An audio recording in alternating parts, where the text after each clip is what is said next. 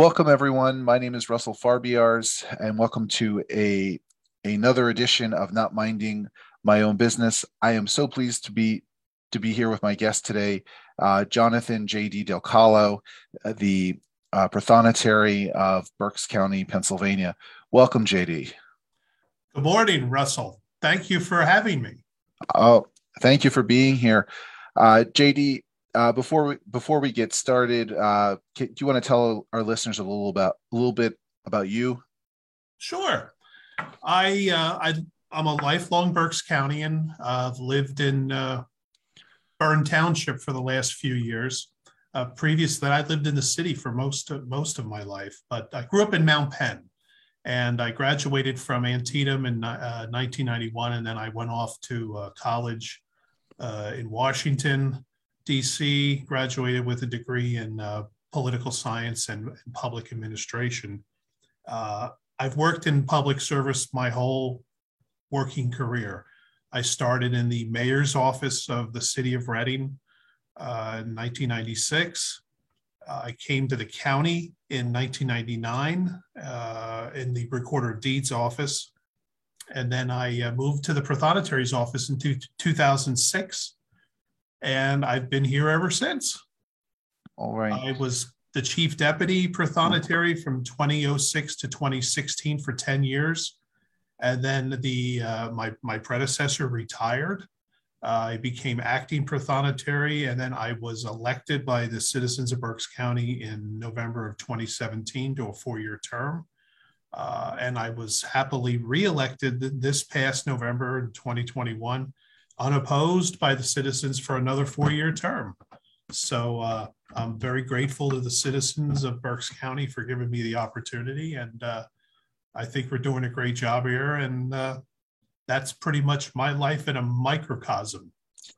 Well, thank you, JD, and congratulations again on your your reelection. You. So, for for any of our listeners who might not be familiar with the term, what exactly is the prothonotary? The prothonotary is a fancy name for really the clerk of the civil and family court. Uh, in Berks County and in the structure of government in Pennsylvania, uh, there are several clerks of courts. Uh, there is the clerk of courts who just handles criminal matters, criminal matters only.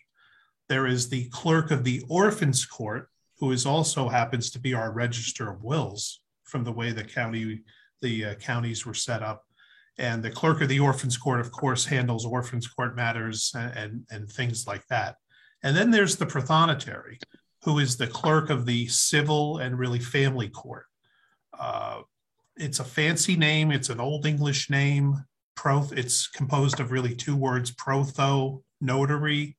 It has its origins in Greek and uh, and and and uh, Latin, uh, really, protho is, I think, Latin for first, and notary is notary. Uh, it, it's a, it goes back, I think, to the uh, the Ottoman Empire had prothonotaries. Uh, they were official clerks or notaries that worked for the court, and uh, you know, uh, certified official documents for the empire, and and did things like that. and the the term was just carried on uh, as the county was founded in 1752 and, and throughout Pennsylvania. I don't think any other states in the Union have prothonotaries. In other states, they're called lots of things clerk of the circuit court, clerk of courts. Uh, uh, you know, they, they're called a lot of things, different titles with the same type of general job. But the prothonotary really is the clerk of the civil and family court, and we can definitely get into what that actually means uh, as we go through this talk. Well, why don't we go there? Why don't we talk sure. about what what what? so, as I said, the prothonotary does not do anything criminal. We don't file anything that's criminal. we kind of skirt the criminal line because we do file and, and keep protection from abuse orders. And that kind of borders on criminality, but it a protection order in Pennsylvania is considered a, a civil order. So that gets filed here. Uh, but everything else we do is not criminal. We file liens, we file judgments, we file, uh, you know, any type of case you can think of: civil actions, tort claims, uh, slip and falls, uh, credit card. Uh, we are a, a, a, level of the appellate courts. So if you, uh, we have minor, there's three levels of courts in Pennsylvania: the minor courts, which are our magisterial district judges the Court of Common Pleas, which is our level, and then the appellate courts, the Superior and Commonwealth, and then ultimately the Supreme Court of Pennsylvania. Well, we're an appellate arm of the lower courts. You know, if somebody gets a judgment on, on the lower court level, wants to appeal it, it would come into our court and it could eventually go all the way up to the Supreme Court, which is kind of rare, but it does happen from time to time. Uh, but that's the civil side, you know, liens, judgments. We do federal tax liens. We do a lot of state income tax liens, state unemployment compensation liens, uh, lots of liens and judgments. We file all liens and judgments except mortgage liens. Mortgage liens are filed in the recorder of deeds office.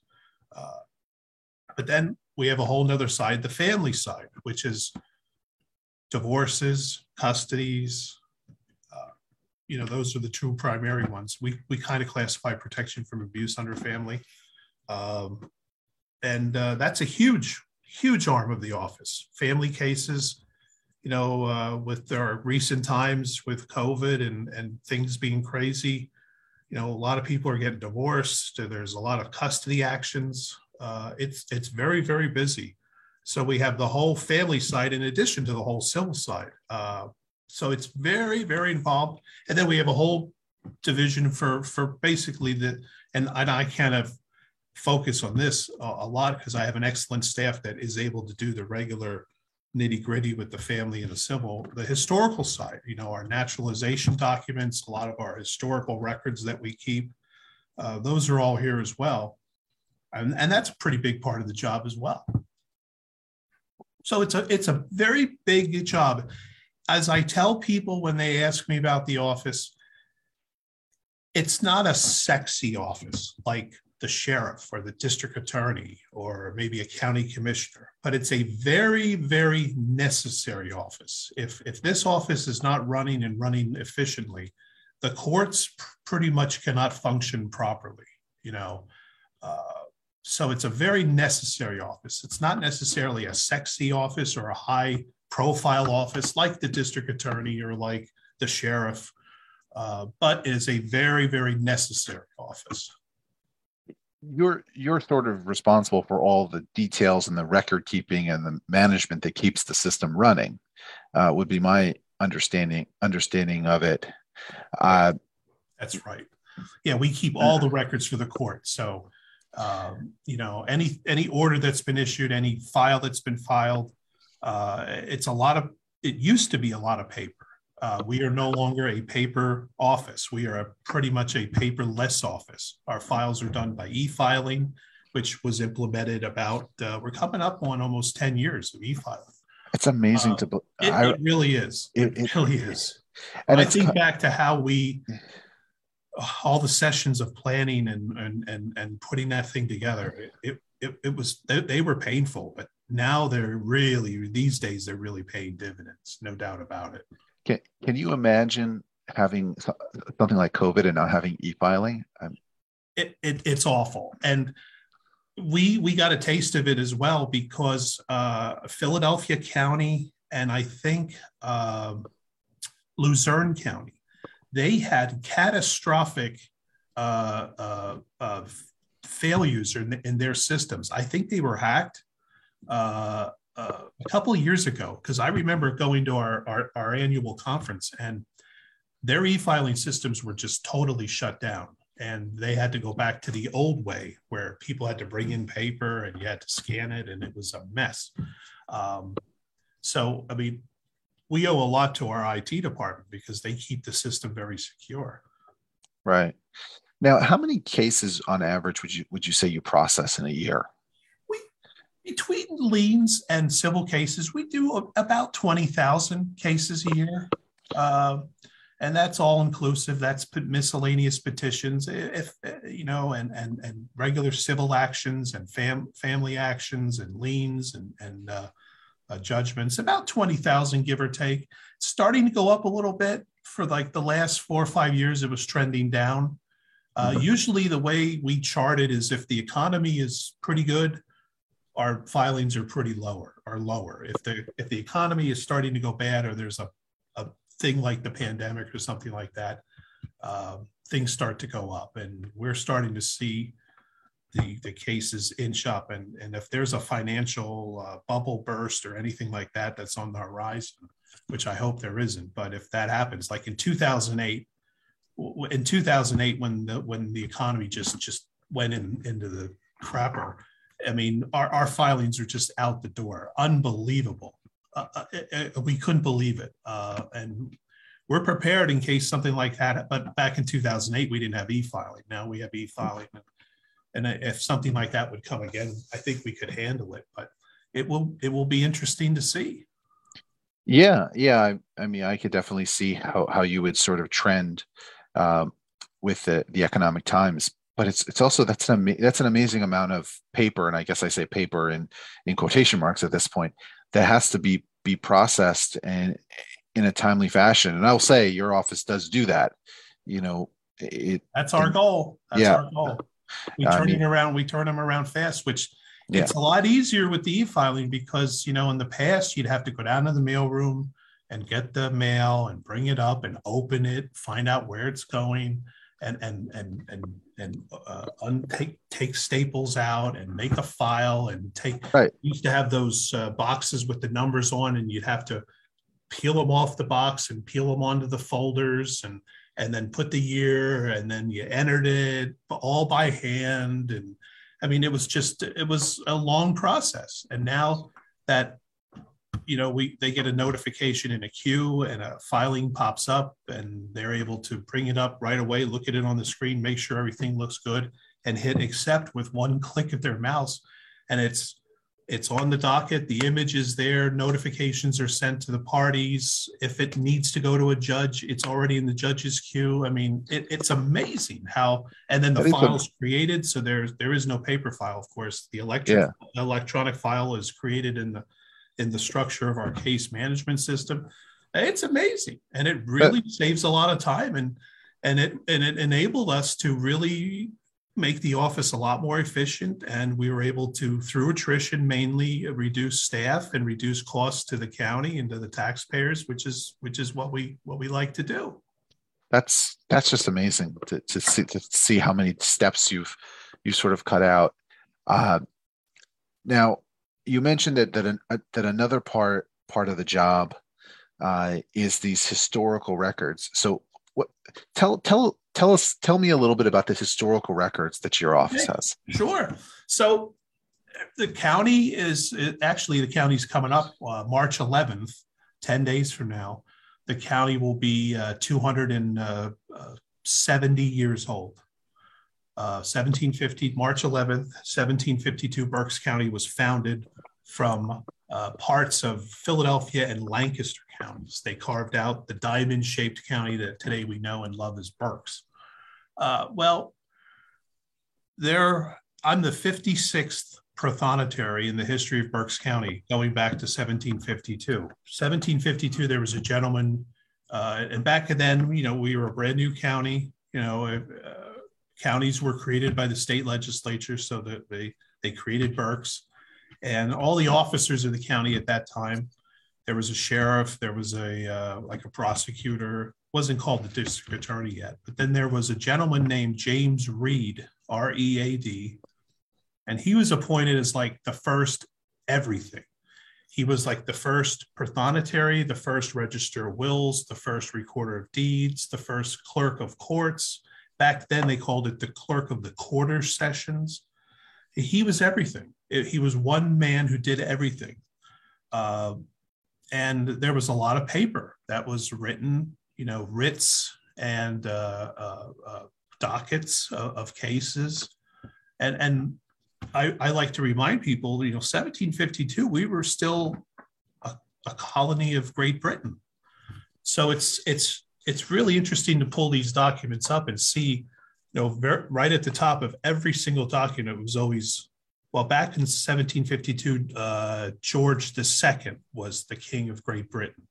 So I think he died in uh, 1781 uh, or 71. I'm not sure, 61, I think. And then is when George III came in.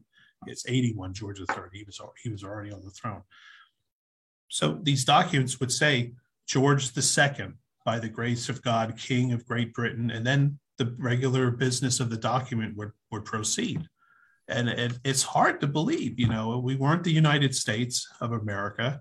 We weren't even the United States, you know, because it was before 1776. Uh, so there's a lot of those historical records that exist today, and they're in bad shape. They're really in bad shape.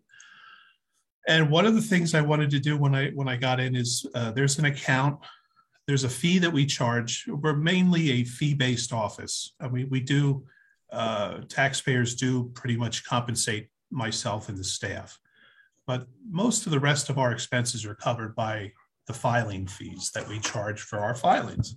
There is a filing fee called an automation fee. Uh, the legislature, in their infinite wisdom, very good infinite wisdom, about 25 years ago implemented a $5 fee called an automation fee.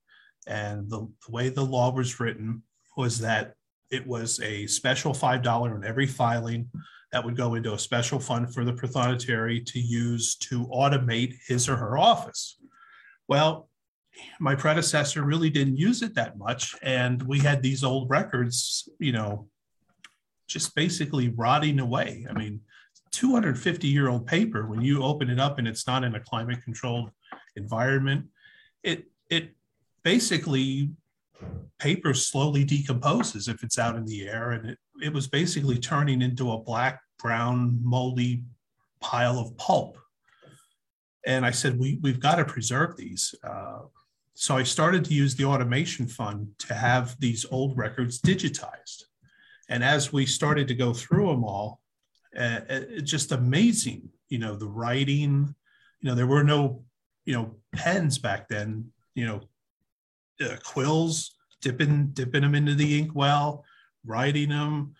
Uh, probably you know no electricity back then, so they had to do it all through you know natural light or candlelight if they were working late, and uh, you know then they they would affix official seals with wax, you know really official royal type things, you know because those traditions came over from Great Britain.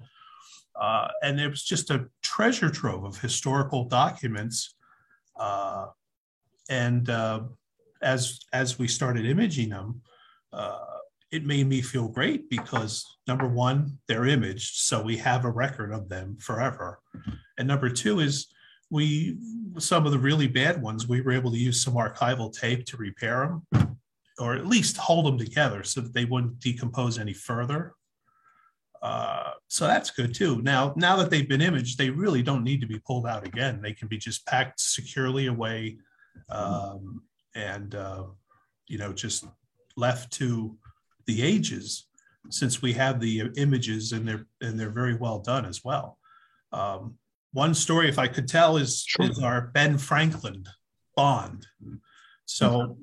I was down and uh, we have a little and you know this because you know the courthouse very well there's a little sub basement below the prothonotary's office that we call the dungeon and there's old books stored down there. We're slowly cleaning it out.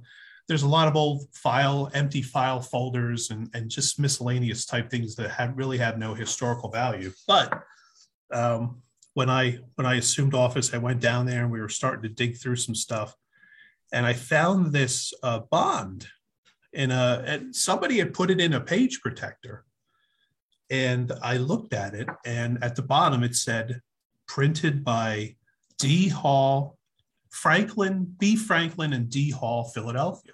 And I'm thinking to myself, well, there's only one B. Franklin, I knew from Philadelphia around that time because it was, I think, 1760. Ben Ben Franklin. So I researched it, and here it turns out that uh, Ben Franklin and a gentleman named I think David or Daniel Hall had like a printing press, and they made bonds or paper at their little. You know, Ben Franklin, he was like the quintessential Renaissance man. He did everything. Um, well, they had a little printing press, and they made printed printed these these papers, and I guess distributed them to to, to counties or, or whoever needed them. So I thought that was really, really neat. I mean, to think he, maybe he didn't touch it or hold it himself, but most likely he did, you know, pulling it off the press and getting it ready to be shipped out or something like that. So we we were able to get that preserved because it was in terrible shape. It was it was in a moldy drawer and we we we got it to a conservation center down in Philadelphia and they they they fixed it up. They put it in like an acid bath. I, I said, "You're going to put this into an acid bath? Don't worry, it, it's a it's an archivally safe procedure." I said, oh, "All right, if you and, you know," and I knew that these. I had checked this company out, and I knew that they were legit because the a lot of the museums and, and things like that use them. But when they told me we were going to dip this into an acid bath or some type of a thing, I was like, uh, I don't know about that but it came out great. We have it here in the office. We bring it out every so often. Uh, uh, it's really cool. Uh, it was it was it was a bond that was issued by a gentleman named John Womelsdorf, who I was able to determine was like the the man that Womelsdorf Borough in this to this day in Western Berks County was was founded after. So really, really, really cool stuff. A lot of history. Hmm. Conrad Weiser, everybody knows Conrad Weiser in Berks County. Uh, he was the first president judge of Berks County, and there are some of these historical records that are written in his hand, signed with him.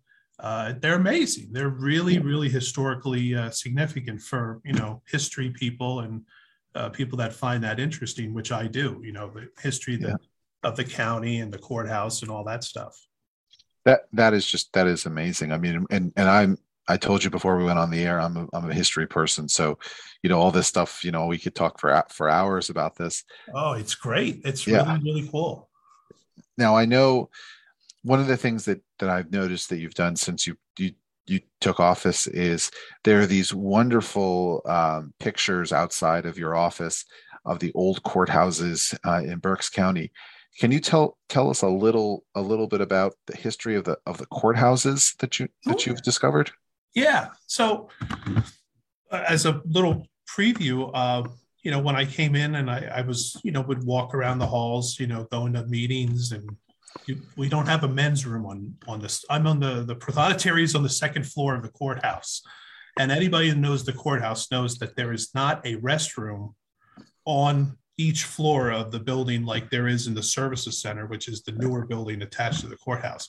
If you need to use the restroom in the courthouse, you either have to go to the fourth floor, the seventh floor, or down into the basement where the jail lockup is.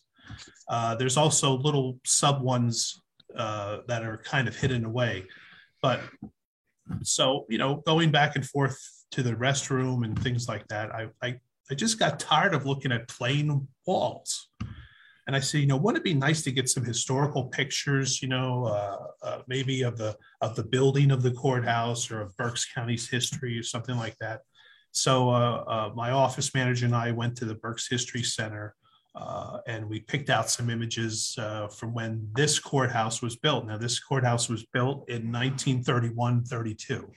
This December, this courthouse will celebrate its 90th birthday. Uh, and it's as solid today as it was when it was built. I mean, it is a very solid building. It's in better shape than the services center.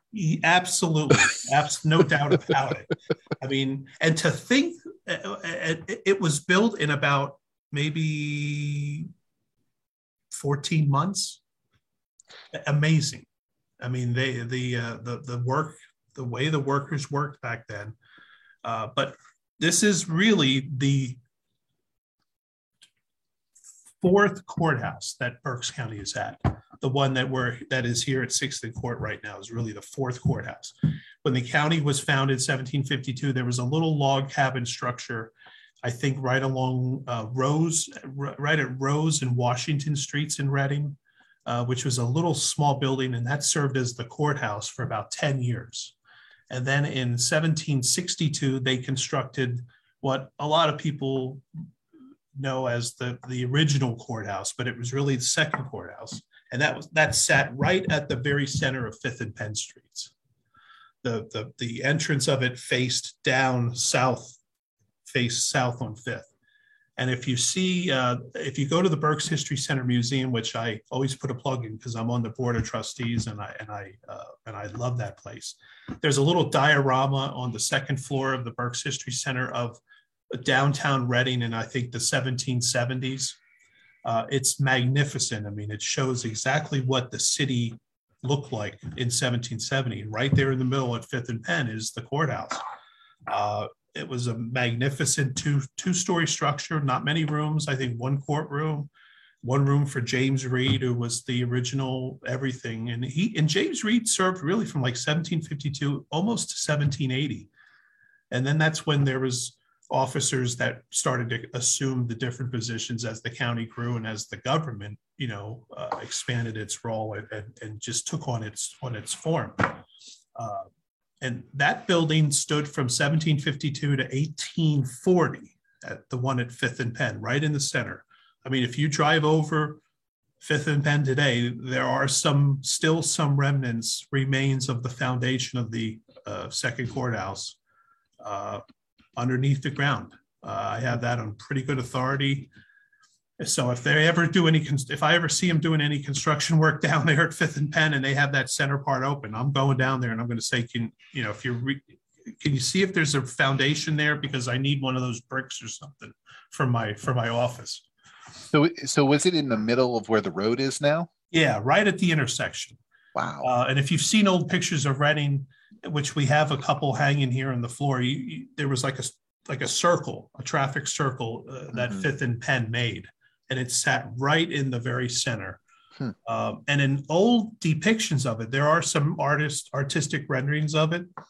There are some posts that sit outside of it and alongside of it. now, some people have said yes, they could they could have been for horses. Uh, I have been told, and I've researched that those posts were really whipping posts that were used like if somebody was sentenced uh, you committed a theft so your sentence is uh, 30 lashes. Well they would take the the now convicted felon no longer a defendant out tie him to the post and give him 30 lashes. Um, that happened back then in the mm-hmm. 17 you know hundreds uh, there was also a jail uh, berks county jail which was at uh, Fifth in Washington, I think on the present site of either the Abraham Lincoln Hotel or the Berkshire Hotel, which is right, which was right across the street. Today it's the uh, Centro Hispano. Right. But the old Berkshire Hotel was right across the street. That was like the original where you know where Berks County Jail was back in the 1770s. Um, but 1840, I mean, the county was growing. The little courthouse at Fifth and Penn was just too small, and they constructed the third courthouse on the footprint of the of the present one at Sixth and Penn Streets. Uh, magnificent, again, like a two-story structure. Uh, it had the Goddess of Liberty at the very top. You know, uh, it, a pretty cool building. Um, and they actually added on to that. There's some really nice pictures of that here in the courthouse. If you come and, and visit us, take a look. Uh, they added on to the second courthouse through the through the decades until around the early 1920s. They were just they were just out of space, and the decision was made that we're going to build. You know, we're going to demolish. You know, there was all different types of locations. The most grand location where they were going to build was over in West Reading. Like if you came over the Penn Street Bridge today, and right as you would go past the on and off ramps for 422, right there as Penn Street would start to go up when you're in West Reading, right at that site, they were planning a magnificent big courthouse with, with uh, you know, big, uh, uh, the all the all the highlights. Well, that fell through, and uh, they said, "Well, well, we're just going to build it. We're just going to build it on the. We're going to we're going to move temporarily, which they did to a, a building at Fourth and Court Streets. I think where WEEU is today, but I'm not sure. They moved the entire courthouse out. 1931, they demolished the courthouse in in about a month. In May of 1931, they demolished the courthouse and then they began to construct the building that we're in now in about June of 1931. And it was completed in December of 1932. Amazing. And it's, you know, 18 stories. Uh, I think I think to this day still the tallest courthouse in Pennsylvania, but I'm not positive on that.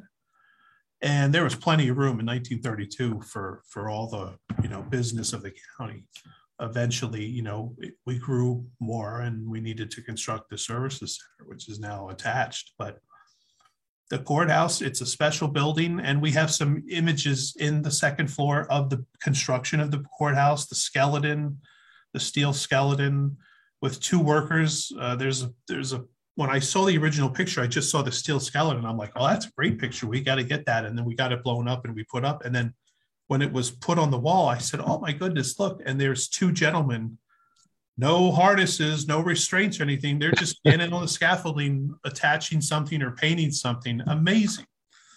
Um, so, yeah, we have a lot of historical images uh, of, of, downtown Reading. Of, uh, one of my qualifications was any downtown Reading image. I wanted to make sure a picture of the courthouse was in the image. So, all the images of downtown Reading have the courthouse in it and uh, you know it's a tremendously beautiful building. Uh, mm-hmm. there's so much about it. The limestone that was made to, uh, you know, the the Italian uh, architecture. It's an Art Deco building for for architecture nuts. I, am I'm, I'm still not a, a, up on different types of architecture like that, but it's a magnificent building, and uh, you know, it, it's really a gem in downtown Reading. I mean, I love it. I'm glad my office is here. As if I'd be over in the services center, I wouldn't be as, you know, historically excited when I come to work every morning. But and yeah, has, and this has, year, this December, it'll be 90 years old, going strong. What? Wow. Now, has the Prothonotary always been in the site, the, the space that you're in, or was it ever anywhere else in the building? Yeah, no, it was. It's always been on the second floor. 1930, uh, two when the when the uh, when the courthouse opened, we were here, but uh, it, we were in a little part of what is now the very very back filing part of the office. That was the Prothonotary's office. In 1932, the sheriff and the recorder of deeds were also on the second floor. Mm-hmm. So uh, the the uh, as the as the county grew and and uh, you know regulations and stuff came down from the state and the county had to get bigger the county government had to get bigger. The sheriff office eventually moved up to the third floor, and the recorder of deeds eventually went down to the first floor of the courthouse, I think, before they built the services center, and then now it's over in the services center. But now we're the entire second floor of the mm-hmm. courthouse. But it was it's always been on the second floor. Hmm. Well, very very interesting. I I really appreciate you giving us, you know, the the primer here on on the history. It's, it's really really interesting. Oh, yeah i'm glad to do it. I love yeah. sharing the berks county history because it's very fascinating. So one one final one final question. What what got you into you know wanting to be the prothonotary or working in the prothonotary's office? Well uh, like i said i was always uh, i i was always into public service. And uh, when i started my career uh, you know, public. I, I, wanted to, you know, be a public servant. I can't. I wasn't smart enough to be a doctor. I wasn't smart enough to be an attorney. uh, even though you and I might say there are some not smart attorneys, but I was thinking it, but I wasn't going to say. Most of them are very well educated and very well, uh, very astute in in the law. Uh, and and and as I say to my staff, I always I said, our Berks County bar members and our lawyers are our number one clients. I love our Philadelphia and our Delaware and our Chester and our Lehigh attorneys. I, I, I, but I am not the Lehigh or the Philadelphia or the Chester Prothonotary. I'm the Berks County Prothonotary. So I tell the staff, Berks County attorneys take take precedence, and that's yeah. that's what I hope is happening. Um, but I was always involved in public service. It, it, goes back. I have a scrapbook in here. It goes back really to when I was 10 years old, and I wrote a letter to President Reagan, Ronald Reagan, 1983. Uh, I didn't think I'd get anything back. I think it was a school project. You know, write a letter to the president, tell him to have a nice day, and he hope he's doing well and whatever. Well, you know, a couple months later, I get a letter back from the White House. I open it, and it's a letter from President Reagan to me. And I'm like, wow, the president sent me a letter 10 years old. And that just that just started it for me. Uh, I just I got involved in like I got interested in like you know presidential history and uh, United States history, especially uh, and to this day I'm still a big fan of like the history of the early republic, the revolution. Uh, it helps when in doing genealogy, which is another thing I love to do. I found out that I'm a, a descended from a, a, from a like a Minuteman and from somebody who was came out at the Lexington and and and, and Concord uh, call to arms. You know, at the beginning of the Revolution, a direct ancestor. You know, I'm a proud member of the Sons of American Revolution. Um, and I just was involved. I was like, you know, I, I really like the history of the United States, especially the early history, and and uh, it just started from there. Um, I, I, I, loved history in, in high school and uh, uh, in 1989 when President Reagan was coming out of office, uh, there was a bus trip that was going to President uh, George H.W. Bush's inauguration in Washington in, in, January of 1989. And I was, you know, in high school and think starting to think about maybe college or whatever. My dad says, you know, would you like to go to that? I said, yeah, I'd love to go to that and I'd never been really to Washington, and, and so we went on this bus trip. You know, got to see the inauguration. The only time in my life that I was able to see President Reagan in person, he was a little tiny speck, but I at least I saw him and saw the helicopter, Marine One, and the whole pomp and circumstance with the band and the cannons and all that. And I, I was hooked. And uh, back then they don't, they don't i don't think they do it anymore because after 9-11 a lot of things changed. But back then uh, whatever state you were from the senators the united states senators from that state would have a reception in their office for the constituents of their state after the inauguration was over. So we got word to go to uh, uh, the senators back then were john heinz and uh, arlen specter well, we went, we we kind of flipped a coin and we said, well, let's go to Heinz, John Heinz.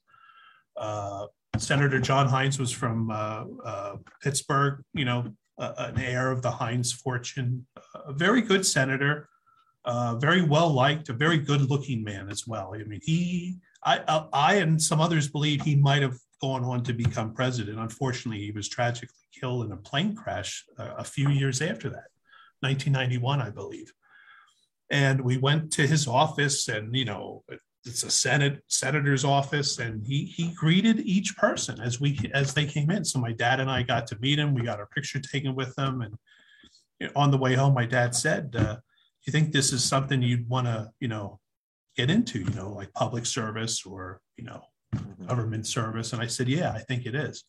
Uh, and that started me in college. And then uh, i almost stayed in washington after college because you know Congress and the president and the, the, federal government and all that. And then I said, and then I, I took a class on intergovernmental relations with a man named uh, Bernard Ross. He, he's a late professor from where I went, American University, and um, I fell in love with local government.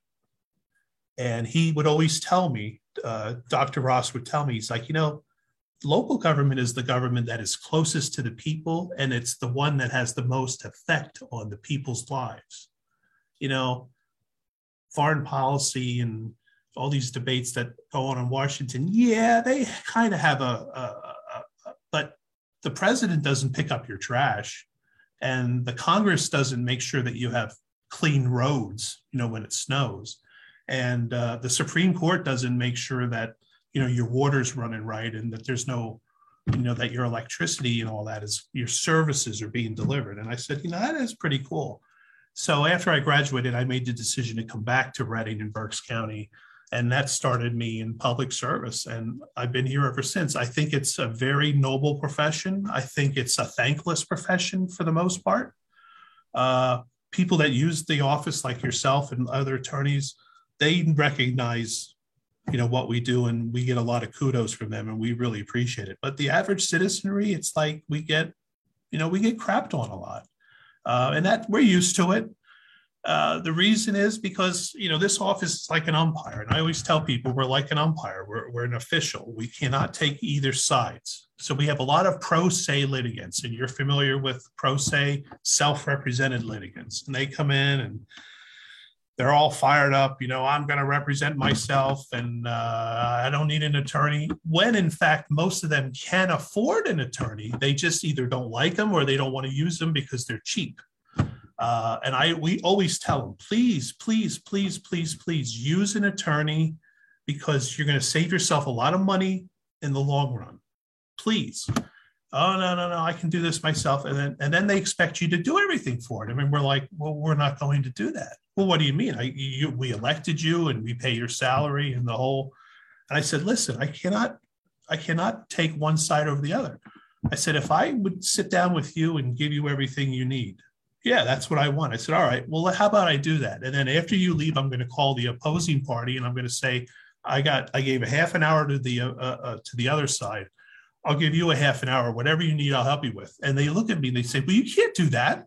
And I said, well, why not? I just spent a half an hour with you. Why can't I spend a half an hour with them and help them out?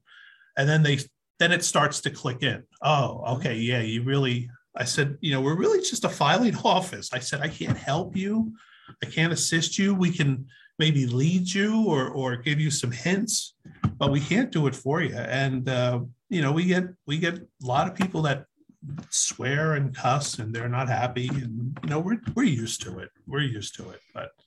It's uh, unfortunate. It's unfortunate, but people don't realize you, that you can't give legal advice, and they don't understand that telling them what to file is legal advice, right? Or how to do it. Right. So but we and we know the answers, and we really would love to help them because sometimes people are are very emotional, and and especially when it comes to the family cases and stuff. I mean, it it's hard. It's hard for us to say, you know, we're not excited and happy to say no, we can't help you. It, it pains us a lot of times.